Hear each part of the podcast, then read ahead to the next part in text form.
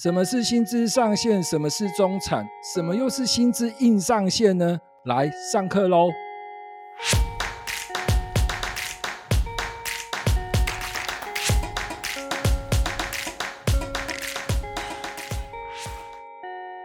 ！Hello，你好，我是 Johnny。今天我们要讨论的是 NBA 合约条款的部分，因为很多朋友他会跑到我的 IG 上私讯我。或者是在留言板上留言，谦哥，你每次讲的一些条款我们都听不懂，比方说什么是中产，比方说什么是薪资硬上限等等，因此他们希望我出一部影片来大概解释一下这些条款该怎么使用，有什么限制等等。所以今天我们咱们就来聊一下这个条款的部分。那这里我会用一个比较简单的方式进行，甚至也会举例。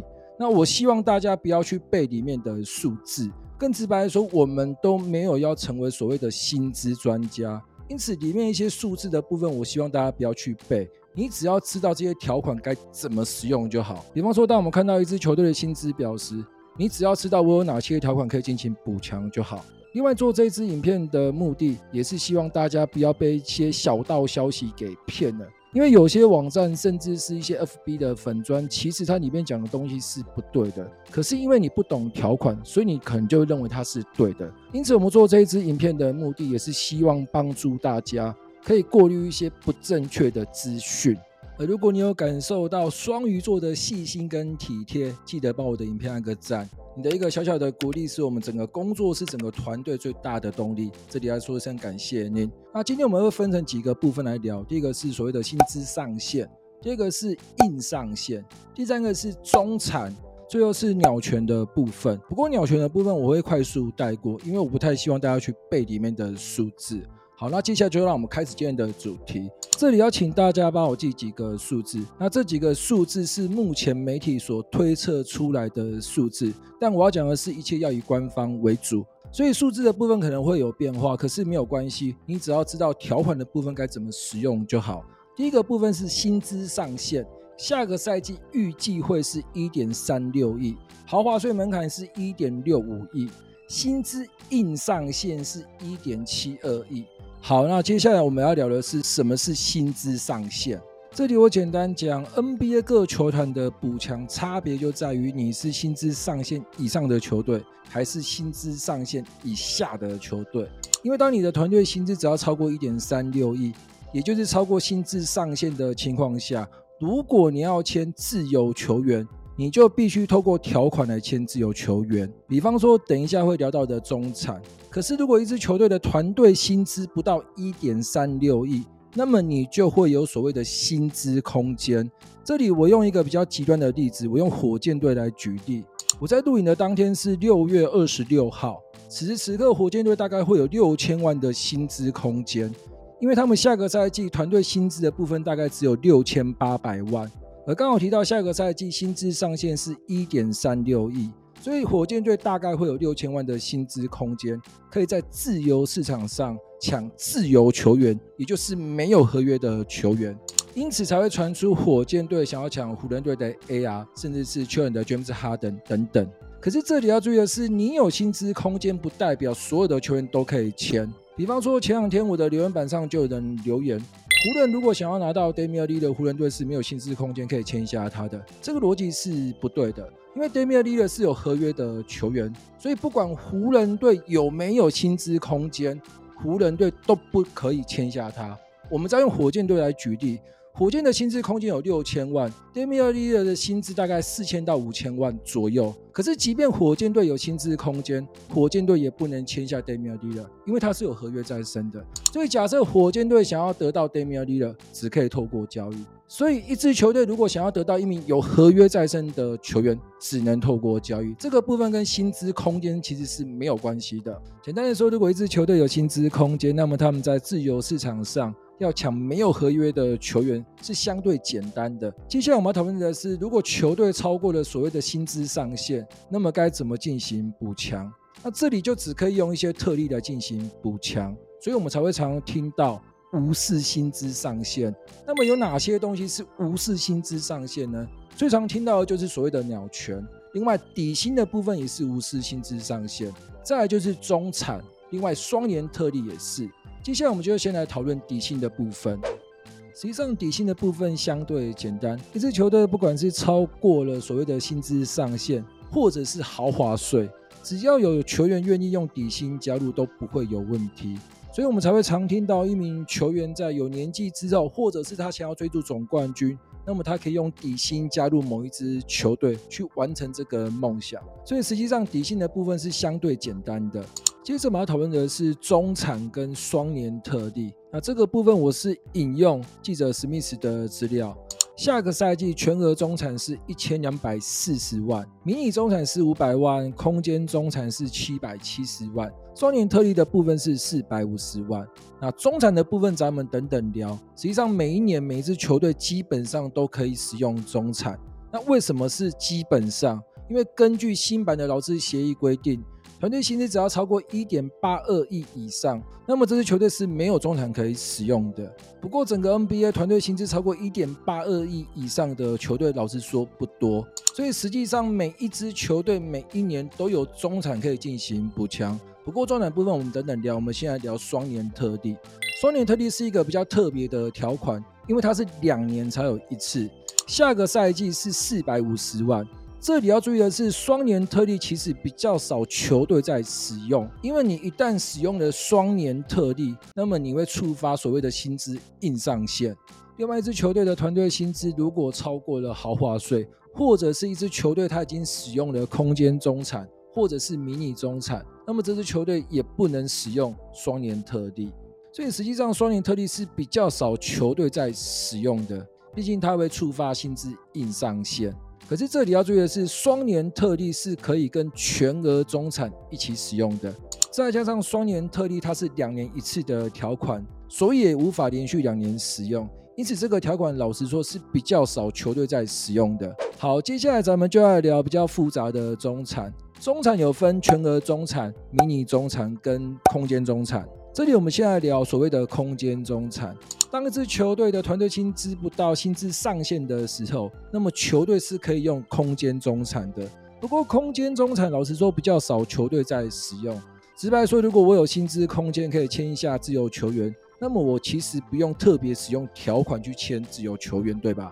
所以，空间中产的部分老实说是比较少使用的。好，接着我们来聊全额中产。全额中产是提供给团队薪资还不到豪华税的球队使用的。不过这里要注意的是，一旦球队使用了全额中产，这也会触发所谓的薪资硬上限。上个赛季七六人是用双年条例签下 House，另外用全额中产签下了 PJ Tucker，所以上个赛季，也就是二二至二三赛季，七六人整个赛季的团队薪资都不能超过一点五六亿，也就是薪资硬上限。那如果球迷有印象的话，其实上个赛季詹姆斯哈登是跳出合约之后减薪。他原本的薪资是四千多万，结果他减成三千多万。这个部分其实就是要避免球队触发薪资硬上限。所以看完这个例子之后，相信球迷应该就会有一个概念：一旦你使用了双年特例或者是全额中产。那么你就会触发薪资硬上限。换句话说，站在球员的立场，既然要触发薪资硬上限了，那我当然是全额中产跟双年特例一起使用，所以这个部分是没有问题的。好，接着我们要讨论的是迷你中产。迷你中产是提供给团队薪资超过豪华税以上的球队使用的。上个赛季勇士队就是使用的迷你中产签下的 DiVincenzo。实际上，迷你中产对于团队薪资已经爆炸的球队来说是非常重要的条款。可是，根据新版劳资协议规定，下个赛季团队薪资只要超过一点八二亿以上，那么这支球队就没有中产可以进行补强，也就是迷你中产。所以，目前包括快艇跟勇士等球队，其实压力都非常大，因为球队如果要进行补强，那么就只能希望有球员是用底薪加入。另外，不管是全额中产，迷你中产，或者是空间中产，甚至是双年特例，都是可以拆开使用的。那什么是拆开使用呢？比方说，我有全额中产一千两百万，那么我可以签这名球员五百万，啊，签这名球员六百万，这个叫做拆开使用。那实际上这四个条款都是可以拆开使用的。另外，刚刚我提到全额中产跟双年特例都会触发薪资硬上限。实际上，球员先签后换也会触发薪资硬上限。球迷如果有印象的话，前几个赛季勇士队先签后换得到 D'Angelo Russell，勇士队因为触发了薪资硬上限，所以球队必须先送走伊古达拉到灰熊队，那么球队才可以顺利完成这一笔交易案。这里我们稍微解释一下硬上限的部分。所谓卡到薪资硬上限，是指获得先签后换球员的球队才会卡到薪资硬上限。换句话说，送出去的球队其实是不会卡到薪资硬上限的。所以球迷不要一看到所谓的先签后换就会直接联想到薪资硬上限。其实某个部分来讲是不对的，因为只有透过先签后换获得球员的球队才会卡到薪资硬上限。好，以上是中产跟双年特例的部分。看到这里，不知道各位有什么想法？是不是觉得只要超过薪资上限，那么补强就会非常的辛苦？是没有错，因为你只要超过薪资上限，你就必须要有条款来进行补强。所以不管是在直播或者是在影片中，我都常常提到，站在超过薪资上限球队的立场而言。其实要补强最快的方法是透过交易。简单的说，如果我的后场球员比较多，而你的部分是前场球员比较多，那我们就透过交易来让各自的阵容更完整。所以我自己的看法，这当然也是每年休赛季或者是球季中会有这么多交易案的主要原因，因为各个球队其实都没有这么多的条款可以进行补强。好，接着我们要聊的是鸟权的部分，不过这个部分我会快速带过，因为我们刚刚聊的都是签自由球员的部分。签自由球员，球队必须要有条款。可是鸟权基本上是针对母队在使用的。比方说，我是湖人队，我是热火队，我有这名球员的鸟权，我当然就可以无视薪资上限签下他。所以鸟权的部分其实是针对母队使用的。而我们刚刚讲的，不管是中产或者是双年特例，其实是针对自由球员使用的，或者是我没有这名球员的鸟权。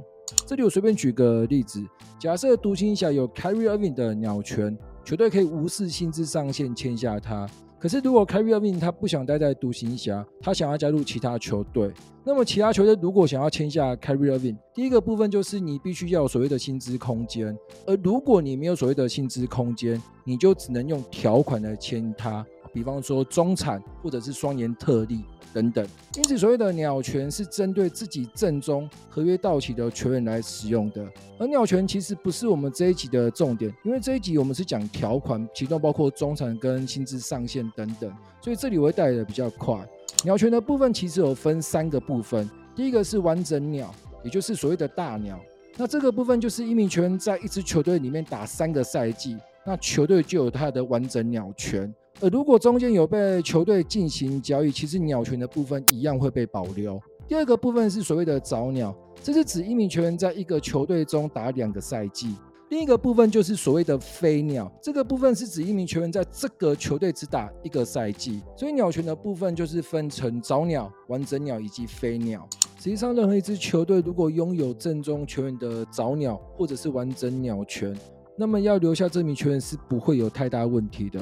这里要注意的是飞鸟，也就是我没有你的鸟权，因为根据 NBA 的规定，如果你没有这一名球员的鸟权，同时这支球队没有所谓的薪资空间，那么你要留下这名球员只有两个方法，第一个就是你用特例给他，比方说中产；第二个部分就是用他上个赛季的薪资乘以一百二十趴来给他。这里我随便举个例子，沃克上个赛季是用中产加入湖人队的，他只有签一年的合约。球队没有他的鸟权，而如果湖人队不想要浪费中产在他身上，那么湖人队可以以六百四十万乘以一百二十八，大约七百八十万的薪资留下他。不过这里要注意的是，因为他的起薪比较高，因为他是签中产。可是有很多球员，他加入一支球队的时候，他是拿底薪的。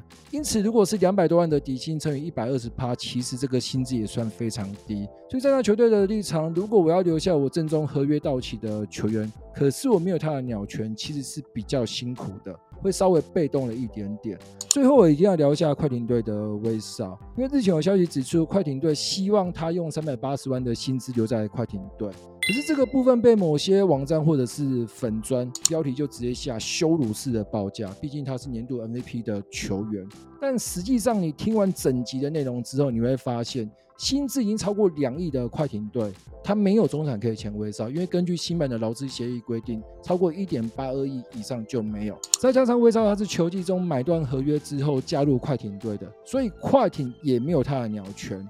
要保留鸟权，除非你是透过交易买断之后鸟权就丧失。因此，三百八十万的报价，站在快艇的立场，是目前可以给他最高的薪资。所以我个人认为，这不能算是羞辱式的报价，因为快艇没有条款可以签他。所谓的羞辱式报价，应该是我可以给你三千万，但我只愿意出三百万。我个人认为这个部分才是所谓的羞辱式报价。好，今天的影片非常长，对吧？我相信大家听的应该有点头昏脑胀的。实际上我讲的也是如此，但我希望大家不要去背里面的数字，比方说几趴几趴之类的。我只是希望大家看到一张薪资表的时候，你大概会知道它有什么条款，或者是多少钱可以进行补强。而在这样的情况之下，我个人认为看 NBA 会比较轻松。毕竟我们都不是要去当所谓的薪资专家。好，以上就是我对于一些条款的一些想法跟看法。至于你有什么想法跟看法呢？也记得留言告诉我。让我们轻松的聊 NBA 吧，拜拜。